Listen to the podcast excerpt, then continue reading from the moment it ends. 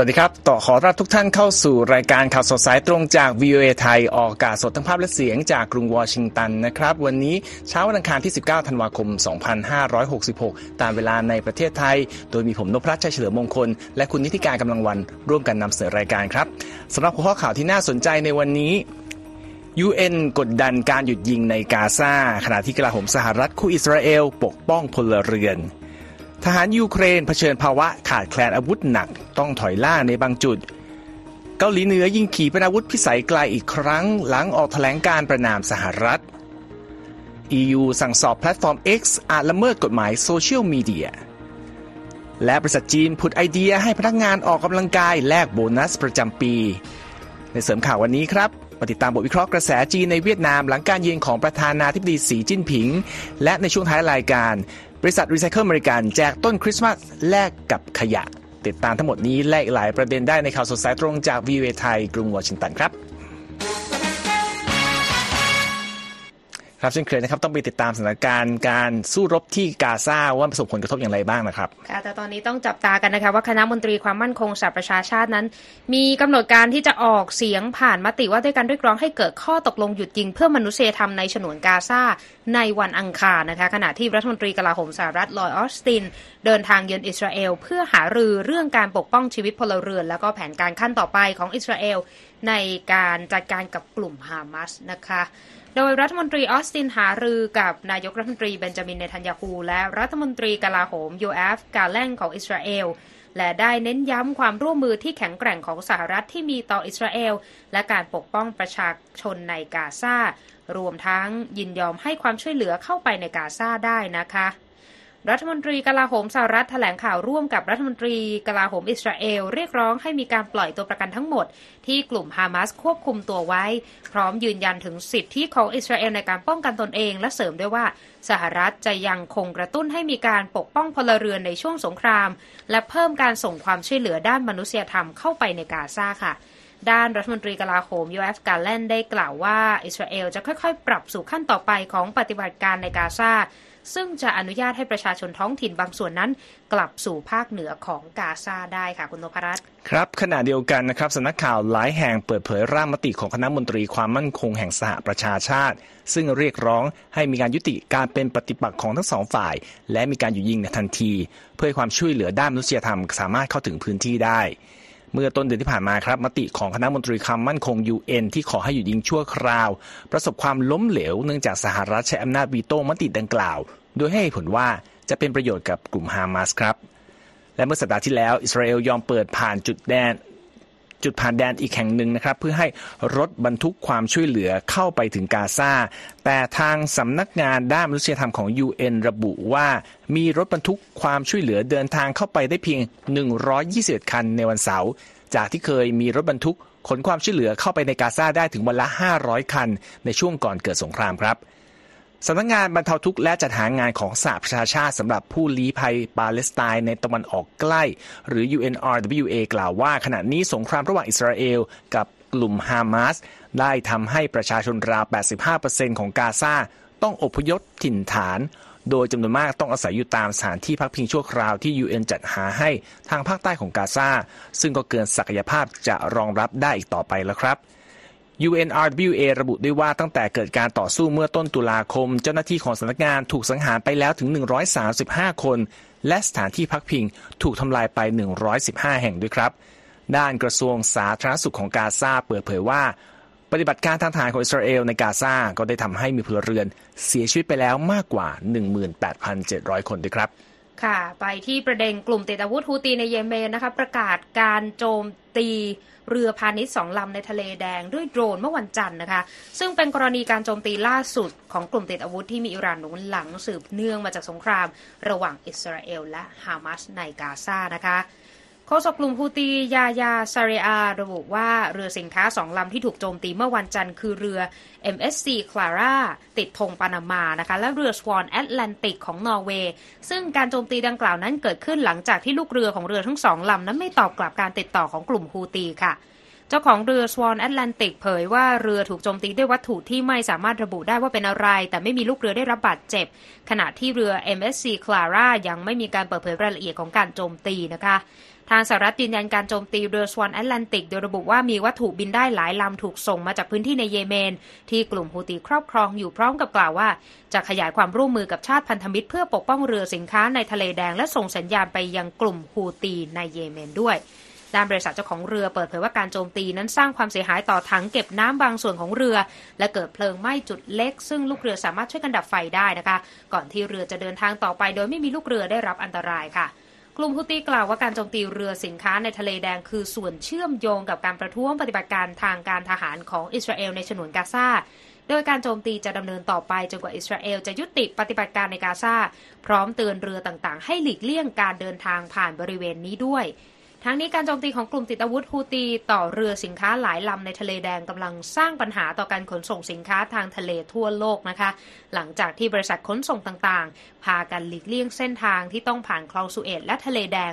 ซึ่งเป็นเส้นทางการค้าที่สำคัญค่ะคุณนพรัตน์ครับจากประเด็นเรื่องของสงครามในกาซานะครับ มาดูเรื่องของสถานการณ์ที่ยูเครนกันบ้างครับ โดยเจ้าหน้าที่ทหารระดับสูงรายหนึ่งของยูเครนยอมรับนะครับว่ากองกำลังในแนวหน้าของการรบกับรัสเซียกำลังประสบปัญหาขาดแคลน กระสุนปืนใหญ่และอาวุธหนัก จนต้องล่าถอยออกจากบางจุดของการดำเนินปฏิบัติการทางทหาร เพื่อผลักดันผู้รุกรานแล้ว ตามรายงานของรอยเตอร์ครับ นายพลจัตวาโอเล็กซานเดอร์ธานาฟสกี้ออกมาเปิดเผยเกี่ยวกับสถานการณ์ล่าสุดของกองทัพยูเครนหลังสมาชิกสภาคองเกรส สังกัดพรรคริพับลิกัน สกัดไม่ให้รัฐบาลประธานาธิบดีโจไบเดนผลักดันร่างกฎหมาย งบช่วยเหลือมูลค่า 60,000 ล้านดอลลาร์ และหลังจากฮังการีขวางไม่ให้สภาพยุโรปหรือว่า EU อนุมัติงบช่วยเหลือกรุงเคียบมูลค่า 54,500 ล้านดอลลาร์ครับ นายพลจัตวาธานาสกี้ระบุด้วยว่ากองทัพยูเครนกำลังมีปัญหาเกี่ยวกับอาวุธยุทโธภัณฑ์ โดยเฉพาะในส่วนของกระสุนที่ผลิตออกมาหลังการล่มสลายของสหภาพโซเวียต พร้อมกล่าวว่าการขาดแคลนกระสุนปืนใหญ่นั้น ถือเป็นสิ่งที่เรียกว่าเป็นปัญหาใหญ่มากๆครับคุณธิติการ และการที่ความช่วยเหลือจากต่างชาติลดลง ก็ยิ่งส่งผลกระทบหนักต่อสถานการณ์ในสนามรบด้วยความเห็นของนายทหารระดับสูงของยูเครนรายนี้ ยิ่งตอกย้ำความจริงที่ว่ากรุงเคียบ พึ่งพาความช่วยเหลือทางทหารจากต่างชาติ โดยเฉพาะในชาติตะวันตกอย่างมาก เพื่อต่อสู้กับกองทัพรัสเซียที่ประจำการรบตามแนวรบ 1,000 กิโลเมตร มาเกือบ 22 เดือนแล้วนะครับ อย่างไรก็ดี นายพลจัตวาธนาสกี้กล่าวว่า ฝ่ายรัสเซียเองก็มีปัญหาด้านอาวุธยุทโธภัณฑ์ด้วยเช่นกัน แต่ก็ไม่ได้เปิดเผยรายละเอียดใด ๆ เกี่ยวกับเรื่องนี้ออกมานะครับ จากทวีปยุโรปกลับมาที่เอเชียกันบ้างครับ เพราะว่าเมื่อเร็วนี้ประธานาธิบดีสีจิ้นผิงเพิ่งจะเยือนเวียดนามไป และถึงแม้ว่าเวียดนามจะมีประวัติการประท้วงต่อต้านจีนอยู่เนืองๆแต่ว่าการเยือนของผู้นำจีนครั้งล่าสุดนี้ กลับไร้การเคลื่อนไหวของผู้เห็นต่างอย่างชัดเจนนะครับ ซึ่งคุณนิติการกำลังวันมีรายงานจากห้องข่าววิวเอมันถ่ายทอดนะครับ ค่ะการประท้วงต่อต้านจีนก็เป็นสิ่งที่เกิดขึ้นในการเคลื่อนไหวทางการเมืองของเวียดนามนะคะทว่าในการเยือนเวียดนามของประธานาธิบดีสีจิ้นผิงของจีนเมื่อวันที่ 12-13 ธันวาคมที่ผ่านมานั้น กลับไม่มีการเคลื่อนไหวดังกล่าวมากนักการเนื่องจากการจับกลุ่มคุมขังผู้วิจารณ์และนักเคลื่อนไหวในช่วงที่ผ่านมา ซึ่งบรรดาผู้เชี่ยวชาญก็มองว่าสิ่งนี้ได้ทำให้บรรยากาศแห่งความหวาดกลัวในการแสดงความเห็น เกิดขึ้นในหมู่ผู้ที่ยังรอดพ้นจากการควบคุมของทางการเวียดนามอยู่ค่ะคุณนพรัตน์ครับในประเด็นนี้นี่ผู้เชี่ยวชาญแสดงความกังวลอย่างไรบ้างเหรอครับ ทางผู้เชี่ยวชาญก็เปิดเผยกับวิวเอนะคะถึงความกังวลอย่างหนึ่งก็คือ การที่รัฐบาลเวียดนามจะกระชับสัมพันธ์ใกล้ชิดกับรัฐบาลของจีน และการรุกรานของจีนในน่านน้ำเวียดนามค่ะ โดยเชิญอันกวนนะคะนักเคลื่อนไหวด้านสังคมที่นครโฮจิมินห์กล่าวกับวิวเอว่า ก่อนหน้านี้การเยือนเวียดนามของประธานาธิบดีสีในแต่ละครั้งจะต้องเจอกับแรงต้านจากประชาชน โดยย้อนกลับไปเมื่อปี 2015 นะคะ ชาวเวียดนามนับร้อยลงถนนประท้วงการเยือนของผู้นำจีน แล้วว่าเกือบทุกคนที่มาประท้วงต่อต้าน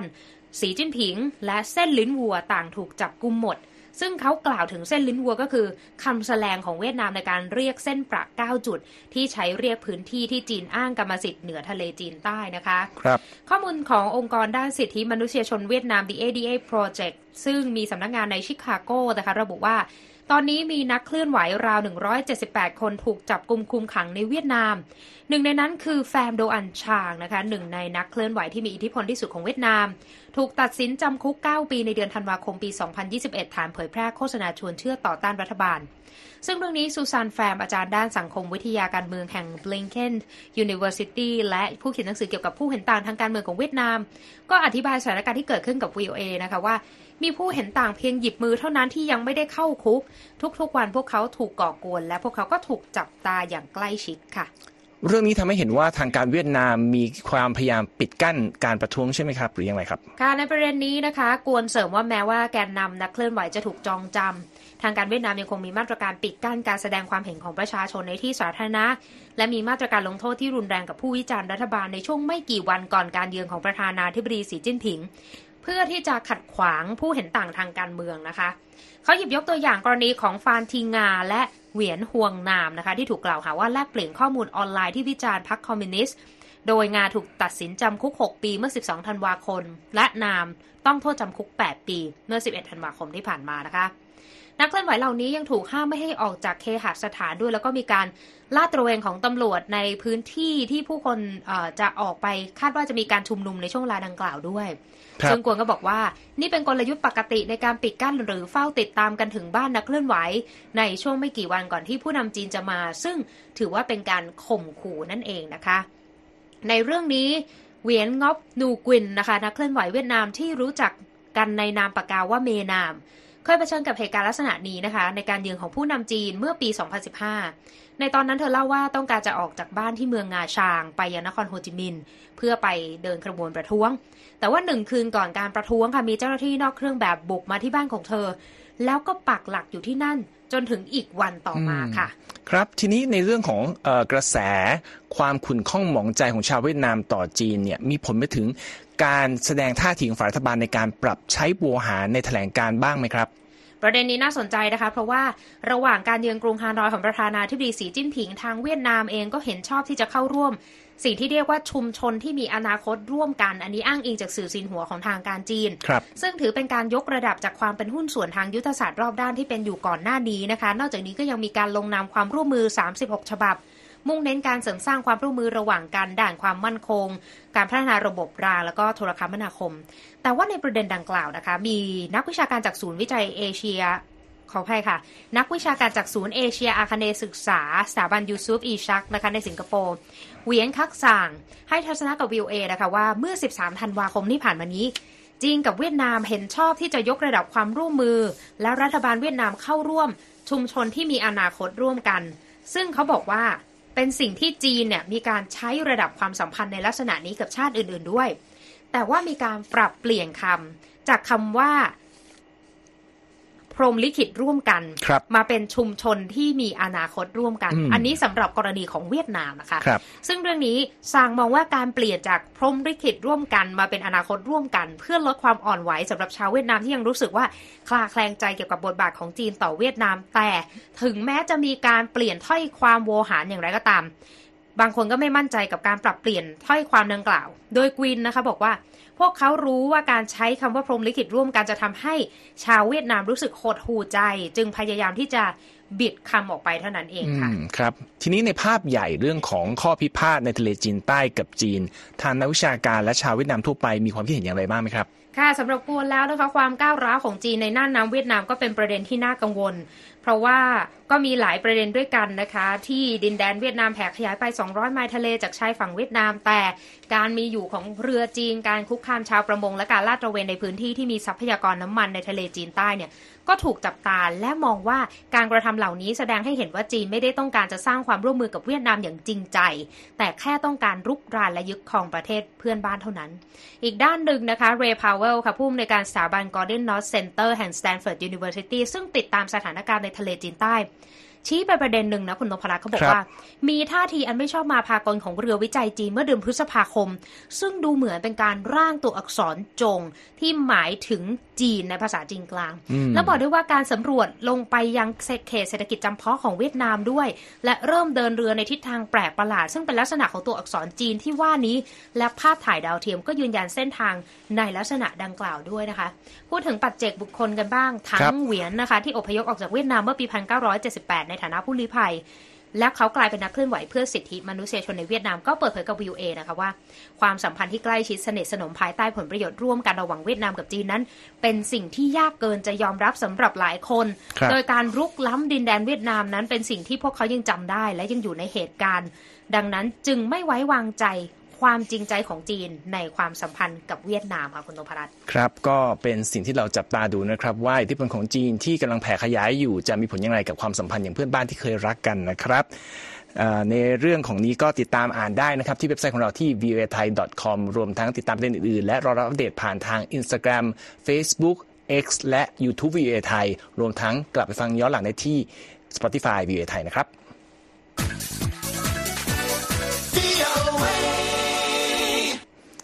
มาติดตามประเด็นที่ต่อเนื่องจากเมื่อวานอย่างไม่ตั้งใจครับ คุณจิการเพราะว่าเกาหลีเหนือยิงขีปนาวุธวิถีโค้งพิสัยไกลข้ามทวีปที่เขาบอกว่ามีความสามารถบินไปได้ไกลถึงสหรัฐนะครับ ซึ่งเป็นการยิงทดสอบติดต่อกันวันที่ 2 หลังจากกรุงเปียงยางเพิ่งออกมาประนามสหรัฐ ต่อสิ่งที่ตนเรียกว่าเป็นการแสดงพลังเคลื่อนพลทำสงครามที่นำโดยสหรัฐนะครับ ตามรายงานของรอยเตอร์ ที่อ้างข้อมูลจากเกาหลีใต้และญี่ปุ่นครับ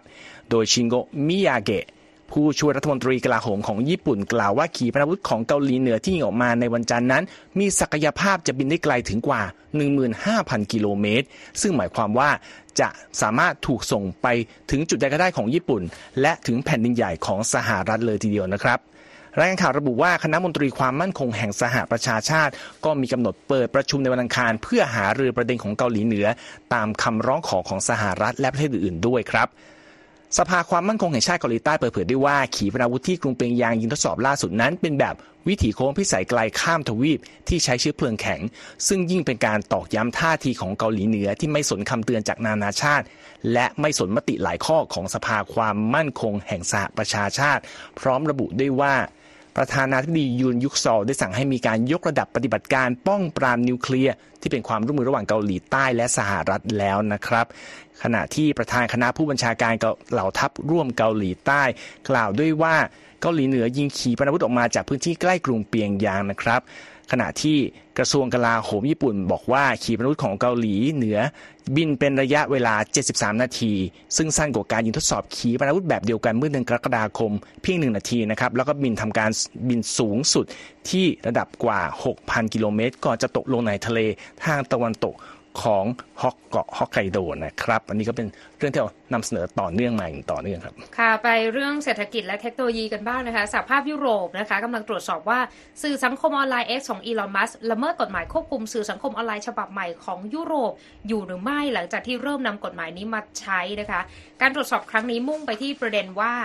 Twitter ขออภัยค่ะ X หรือว่า Twitter ในอดีตนะคะล้มเหลวในการปกป้องการเผยแพร่เนื้อหาผิดกฎหมายหรือไม่ รวมทั้งการใช้มาตรการเพื่อต่อสู้กับการบงการข้อมูล ผ่านฟังก์ชัน Committee Notes ของ X ว่ามีประสิทธิภาพหรือเปล่า รวมถึงการตรวจสอบระบบการใช้งาน และการสมัครสมาชิก Blue Check ของ X ว่ามีความโปร่งใสหรือว่ามีการออกแบบที่เหมาะสมหรือไม่นะคะ ทาง X ก็มีแถลงการว่าทางบริษัทยึดมั่นต่อปฏิบัติ ตามกฎหมายนะคะ Digital Service Act และให้ความร่วมมือต่อกระบวนการตรวจสอบนี้ แล้วก็บอกว่าเป็นเรื่องสำคัญที่กระบวนการนี้จะเป็นอิสระจากอิทธิพลทางการเมือง แล้วก็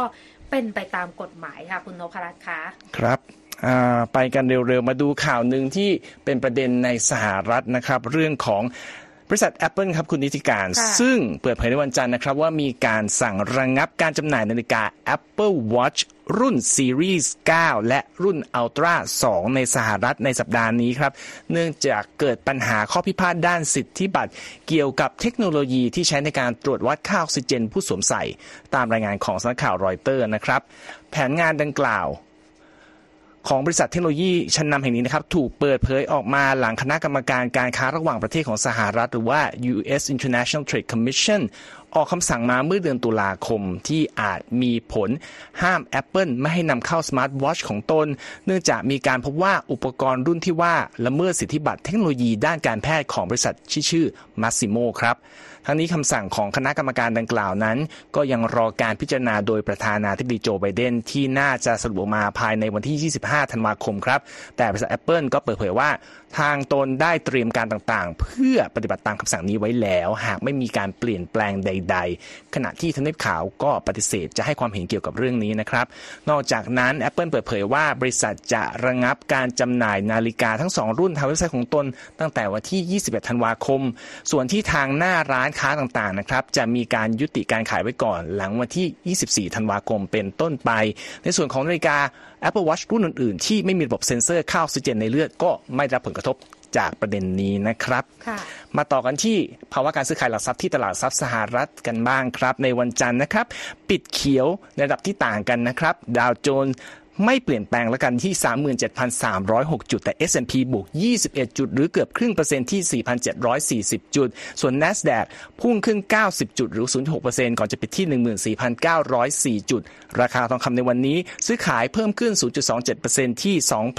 2,041 ดอลลาร์ และ 20 เซนต์ต่อออนซ์ ในส่วนของอัตราแลกเปลี่ยนนะครับ 1 ดอลลาร์แลกได้ 34 บาท 98 สตางค์ครับ ค่ะ ไปกันที่เรื่องราวในจีนกันบ้างนะคะ คุณนพรัตน์ครับ ทำงานหนักมาทั้งปีเราก็อยากอืมได้โบนัสมาเป็นรางวัลน้ำชโลมใจเราบ้างครันะบคุณนพรัตน์แต่ว่าเหมือนจะมีบริษัททำกระดาษในจีนนะคะ ประกาศให้พนักงานเนี่ยจะต้องออกแรงแลกกับโบนัสประจำปีด้วยการเดินวิ่งเก็บระยะนะคะครับ เขาบบอกว่าอยากให้สุขภาพดี แต่ว่าอืมสื่อสังคมออนไลน์จีนเขาไม่เห็นอย่างนั้นเขาบอกว่าจะต้องเป็นยูเซนโบลต์หรือไงถึงจะได้เงินนะคะครับ บลูมเบิร์กรายงานโดยอ้างจากสื่อกวางโจวเดลี่นะคะ ซึ่งเป็นสื่อรัฐบาลจีนระบุว่า บริษัทกวางตุ้งตงโพเปเปอร์ค่ะ เตรียมเปลี่ยนวิธีการให้โบนัสจำนวนสูงสุด 130%ของเงินเดือน 1 เดือน กับพนักงานที่สามารถวิ่งหรือเดินเป็นระยะทางอย่างน้อย100 กิโลเมตรต่อเดือนนะคุณนพรัตน์ครับพนักงานในบริษัททำกระดาษแห่งนี้มีอยู่ร้อยคน จะถูกวัดระยะสะสมผ่านแอปพลิเคชัน ไม่ว่าจะเดินเร็วหรือปีนเขาอืมนับระยะสะสมเหมือนกัน แต่จะได้รับโบนัสน้อยกว่าการวิ่งนะคะครับทั้งนี้ทางกวางโจวเดลี่ก็ไม่ได้รายงานว่าแนวทางการให้โบนัสนี้ จะเริ่มต้นเมื่อไหร่ แต่ว่าทางประธานบริษัทกวางตุ้งตงโพเปเปอร์เนี่ยยืนยันว่าแนวทางให้โบนัสแบบเนี้ยอยากจะหยิบยื่นวิถีชีวิตที่ดีต่อสุขภาพและมีความสุขให้กับพนักงานครับแต่ว่าทาง Business Insider ค่ะรายงานว่าพนักงานเก็บระยะทางได้น้อยกว่าเดือนละ 50 กิโลเมตรเนี่ยจะได้รับโบนัสเท่ากับเงินเดือน 1 เดือนอยู่แล้วอืมส่วนคนที่วิ่งได้ 30 กิโลเมตร ต่อเดือนจะได้โบนัส 30%ต่อเดือนเท่านั้นเนี่ยอืมอีกด้านหนึ่งชาวจีนเลยตั้งคำถามเลยค่ะ ว่าบริษัทเนี่ยต้องการอำพรางเจตนาคือ อยากจะหั่นรายจ่ายโบนัสหรือเปล่าก็เลยสั่งอืมให้พนักงานไปวิ่งซะเลยครับโดยสื่อ Business Insider นะคะ รายงานความเห็นของผู้ใช้สื่อโซเชียลมีเดียเวยโปนะคะ ที่ระบุว่าคุณต้องวิ่งวันละ 2 ไมล์เพื่อเก็บระยะครบเป้ารายเดือน 62 ไมล์ก็คือประมาณ 100 กิโลเมตร บริษัทนี้ อยากจะให้พนักงานเป็นนักวิ่งกรีธากันหรือไงครับทีนี้วัฒนธรรมการทำงานของธุรกิจในจีนเนี่ยเจอวิพากษ์วิจารณ์ในช่วงไม่กี่ปีมานี้นะคะ โดยเฉพาะเอ่อธุรกิจเทคโนโลยีที่ส่งเสริมแนวคิดที่เรียกว่า 996 ซึ่งหมายความว่าเริ่มงาน 9 นาฬิกา เลิกงานตอน 3 ทุ่ม แล้วก็ทำงานสัปดาห์ละ 6 วันอืมแล้ววัฒนธรรมที่เคี่ยวกรำอย่างนี้ แล้วเขาก็ทิศทางเศรษฐกิจจีนที่ลดลงเอ่อเติบโตช้าลงเนี่ยคนรุ่นใหม่ในจีนก็เลยบอกว่า อยากจะออกไปแข่งกันนอนอยู่เฉยๆนะคะ ก็คือกิจกรรมที่เขาเรียกว่านอนแผ่นั่นเองคุณนอืพรัตน์มครับน่าสนใจมากนะครับหวังว่าจะไมมีการนำใช้แถวบ้านเรานะถ้าคนรับอนแผ่นี่เราอาจจะได้โบนัสกันเยอือะเลยแหละมน่าน่าสนใจมากครับ ครับ ก็พักสักครู่นะครับ มีข่าวเหมือนกับเข้าบรรยากาศของคริสต์มาสรออยู่ในช่วงสุดท้ายครับ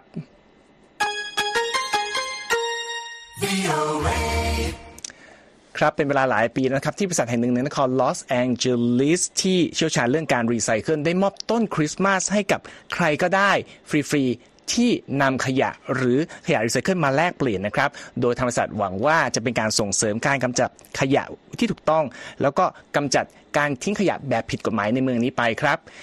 ผู้สื่อข่าวของ VOA แองเจลิน่า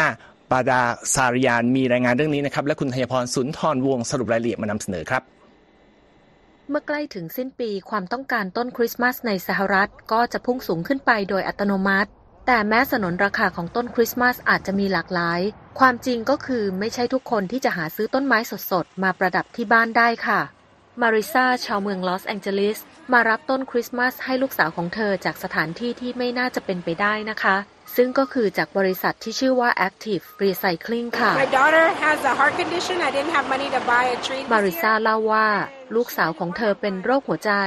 และอยากได้ต้นคริสต์มาสมาก แต่เธอก็ไม่มีเงินพอที่จะซื้อได้ในปีนี้ ทุกๆ ปีบริษัท Active Recycling จะชักชวนให้ผู้คนนำขยะรีไซเคิลหรือขยะมาแลกกับต้นคริสต์มาสฟรี โดยผู้ที่อยู่เบื้องหลังแนวคิดดังกล่าวนี้ ก็คือประธานของบริษัท e u r o s e a g u l นั่นเองค่ะ This is my eighth year of giving away 1,000 Christmas trees free. ซีเกิลกล่าวว่า ปีนี้เป็นปีที่ 8 แล้วที่เขาแจกต้นคริสต์มาส 1,000 ต้นฟรี โดยเขาไม่ได้ขายต้นไม้เหล่านี้ แต่ผู้ที่ต้องการต้นคริสต์มาสจะต้องนำขยะรีไซเคิลหรือไม่ก็ขยะมาแลกเปลี่ยนกัน และบางครั้งซานตาคลอส ก็ยังมาช่วยแจกต้นไม้บางส่วนด้วยตัวเองอีกด้วยค่ะ I feel joy every time I got to do this, you know, because uh, this is one way we could give back to the ดีเอโกโรฮาสผู้จัดการทั่วไปของบริษัท Active Recycling กล่าวว่า ผมมีความสุขทุกครั้งที่ได้มาช่วยแจกต้นคริสต์มาส เพราะนี่คือวิธีหนึ่งที่เราจะตอบแทนสังคมได้ ผมได้พบกับคนสองสามคนที่อาจกำลังเผชิญกับสถานการณ์ที่ยากลำบาก และไม่สามารถซื้อต้นคริสต์มาสได้ ดังนั้นการมอบต้นคริสต์มาสให้พวกเขา ก็เท่ากับว่าเรานำพรและความสุขมาสู่บ้านของพวกเขา ขณะเดียวกันพนักงานของบริษัทบางคนทราบดีว่า การดำรงชีพภายใต้สถานการณ์ที่ยากลำบากนั้น มีความยากเข็นเพียง Due ใด to the COVID-19, I lost my job at a restaurant. วิลพนักงานบริษัทคนหนึ่งกล่าวว่า เนื่องจากสถานการณ์โควิด -19 ทำให้เขาต้องตกงานตอนที่ทำงานอยู่ในร้านอาหารแห่งหนึ่ง และต้องกลายเป็นคนไร้บ้านอีกด้วยค่ะ I want to be able to help other young men and kind of show them the difference. ส่วนไมค์เทเลอร์พนักงานอีกคนหนึ่งบอกว่า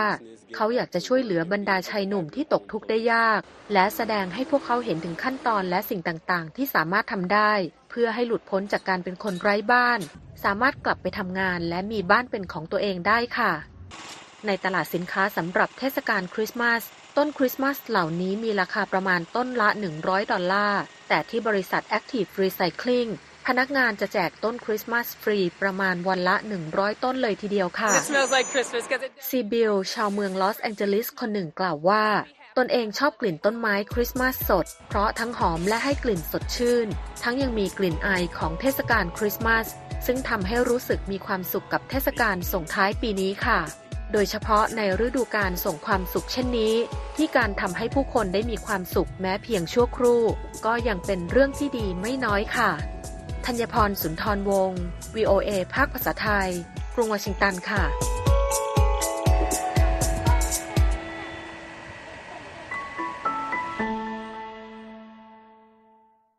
ขอบคุณครับ คุณธัญพร และทั้งหมดนี้คือรายการข่าวสดสายตรงจากวิทยไทยกรุงวอชิงตันครับ ผมนพรัชชัยเฉลิมมงคล ดิฉันนิติการกำลังวันต้องลาไปก่อนนะครับ สวัสดีคสรับวัสดีค่ะ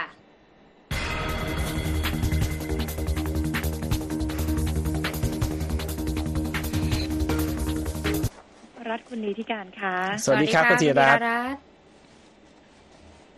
แต่ฟังแล้วอยากรู้จังเลยว่าสัดส่วนของการใช้ต้นสดกับต้นคริสต์มาส ที่ไม่สดนี่นะคะ มีสัดส่วนสักเท่าไหร่คนนิยมแบบไหนมากกว่ากันคะ ไม่ค่อยเห็นเอ่อคือต้องยอมรับว่าอย่างในเอ่อพื้นที่พาณิชย์นะฮะต้นมันใหญ่มากมันไม่ใช่ต้นจริงอะฮะมันต้องเป็นต้นปลอมอยู่แล้วใช่แต่ตามบ้านเนี่ยผมเห็นจะขายตามมุมต่างๆ ในช่วงเทศกาลนะฮะแต่ว่ามันก็ไม่สามารถรองรับประชากรมหาศาลของเราหลายร้อยล้านคนที่นี่ได้นะฮะนั้นสัดส่วนเนี่ยเราไม่รู้ตัวเลขแต่ดูจากสิ่งที่เห็นแล้วมันไม่ได้เยอะมาก แล้วบางคนก็ไม่ชอบ เพราะคุณทิติการก็เคยบอกว่า มันต้ก็นสมีดข้อมันมีดีและอะไรข้อเงี้ยเสียอืมต้นไม้ที่อ่าเป็นแบบพลาสติกต้นต้นปลอมเนี่ยข้อดีก็คือการเก็บรักษาเนี่ยเอามาใช้ได้ทุกปีนะคะ ก็คือเวียนใช้ได้ไม่อืมไม่ได้ก่อให้เกิดขยะด้วยอืมนะคะ แต่ว่าในแง่ของต้นไม้สดเนี่ยค่ะถ้าเป็นธรรมเนียมปฏิบัติก็จะมองว่าอ๋อได้กลิ่นสนธรรมชาติเราก็เคยทำรายงานเกี่ยวกับอืมการไปตามหาต้นคริสต์มาสในช่วงเทศกาลคริสต์มาสนี้มาแล้ว ก็อาจจะได้ความรู้สึกหนึ่งคืออิงกับการเป็นอ่าอะไรที่เป็นธรรมเนียมดั้งเดิมที่อืมต้องใช้ต้นสดๆ แต่ว่า พูดถึงว่าถ้าสมัยนี้เรื่องของราคาเงินเฟ้อที่พุ่งสูงค่ะเราก็คงต้องมองเรื่องของการประหยัดเอาไว้ แต่ในขณะอืมเดียวกันก็ได้เฉลิมฉลองเทศกาลไปแบบสบายกระเป๋าค่ะ อืมค่ะ เห็นมีพูดถึงกลิ่นสดที่ที่ดึงดูดก็เลยอยากรู้ว่า เอ๊ะจะมี